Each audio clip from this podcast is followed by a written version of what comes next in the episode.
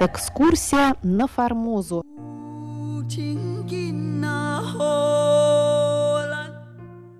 Программу Международного радио Тайваня продолжает 16-я передача из цикла «Экскурсия на Формозу» по одноименной статье российского моряка и путешественника Павла Ибиса.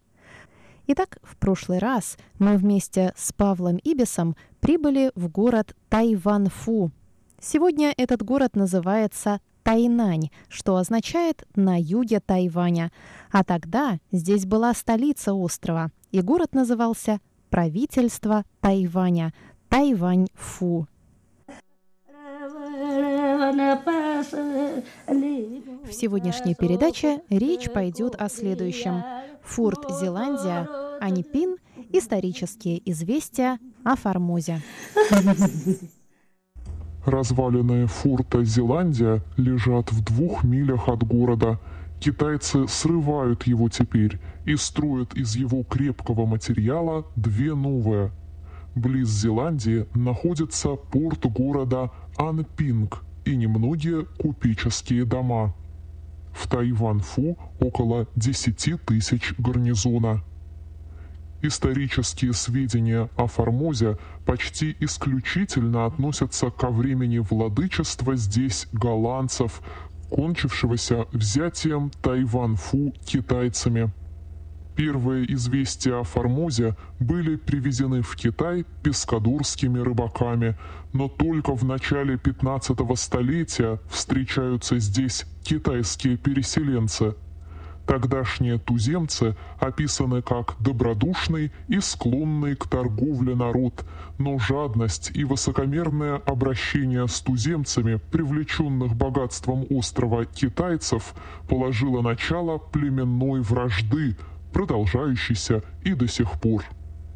В 1622 году голландцы, безуспешно добивавшиеся от Китая права на торговлю, силою заняли Пескадорские острова. Китайское правительство побудило их оставить Пескадоры и перебраться на Формозу, бесполезную ему тогда. Таким образом, в 1624 году голландцы пришли в Тайван-Фу и заложили форт Зеландия.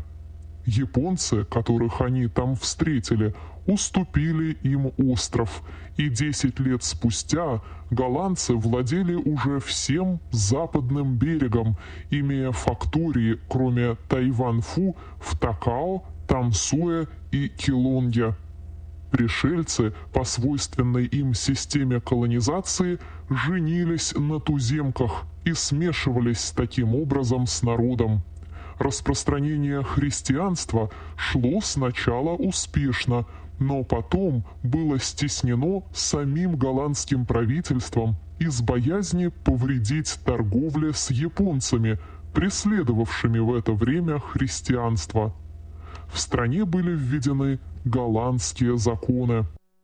Во время упадка династии Минг китайцы тысячами переселились на Формозу, но голландцы вместо того, чтобы стараться расположить их к себе, приняли их враждебно из боязни быть ими вытесненными. Это стремление к монополии немало повлияло на последующую потерю острова – Падение мингов и завладение престолом маньчжурами вызвали в Китае беспорядки, которыми воспользовались некоторые начальники отдаленных провинций, чтобы сделаться самостоятельными. Таким образом, Чин Чин Кунг, или как его обыкновенно называют как Синга, начальник Амойской области, Сознавая невозможность устоять на материке против силы маньчжуров, обратил свое внимание на Формозу. Этот остров был уже знаком ему по торговым отношениям с голландцами. Говорят даже, что мать его была формозянка. Под видом обороны против маньчжуров он сосредоточил всю свою силу в Амуэ, и вступил в тайное сношение с формозскими китайцами, принявшими его сторону. Подозревая его намерения, голландцы также усилили гарнизон и флот в Тайванфу, но Коксинга вел так искусно свои дела, что голландцы вполне успокоились и отослали излишние суда с войском обратно в Батавию. Тогда Коксинга с 25 тысячами войска внезапно высадился в Тайванфу, блокировал гавань и отрезал всякое сообщение между фортом Зеландия и городом.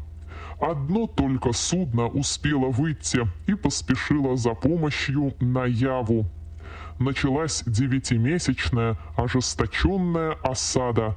Голландцы держались мужественно. Коксинга, разъяренный продолжительным сопротивлением, обратил всю свою злобу против окрестных голландцев и их китайских союзников – Однажды за отказ города сдаться было убито 500 человек пленных. Наконец, из Батавии пришли 10 судов и 700 человек войска.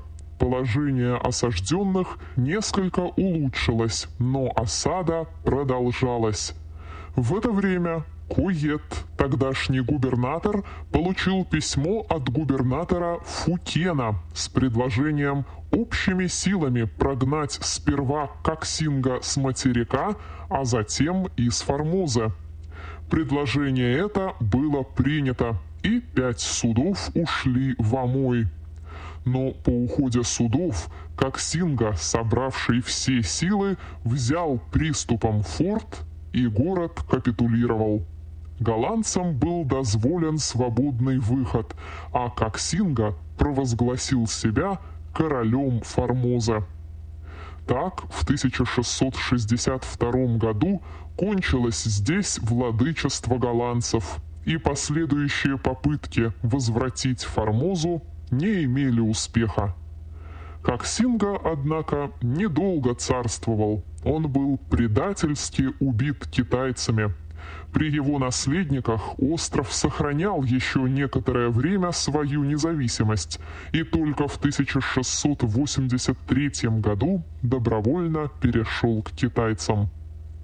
Насколько мне известно, остров Формоза только в 1842 году в англо-китайскую войну снова обратил на себя внимание Европы по следующему случаю – Два английские судна, транспорт Нербут и опиум шип Ан, разбились близ Тайванфу в скором времени одно после другого. На первом было 240 человек индусов, которые все остались на Формозе, между тем как европейцы перебрались на материк, но китайцы обращались с ними так дурно, что большинство умерло. Экипаж второго, состоявший из 57 человек, весь был взят в плен, и многих постигла та же участь. Оставшиеся же в живых были 13 августа обезглавлены, за исключением 10 человек, которых намеревались отправить в Пекин как трофеи, но по объявлении трактата они были освобождены. Умерщвление было выполнено по приказу Пекинского двора, основанному на ложном доносе тайванфузского коменданта, будто бы европейцы завели там беспорядки, причем убили нескольких китайцев. Узнав об этом, сэр Хенри Поттинджер, английский уполномоченный, обнародовал объявление, напечатанное на китайском языке, где изложил все дело в настоящем свете и требовал наказания виновников и конфискации их имущества в пользу семейств убитых. Генерал-губернатор Фукена лично провел следствие, что привело к разжалованию и изгнанию тайванфузского коменданта. Англия была этим удовлетворена.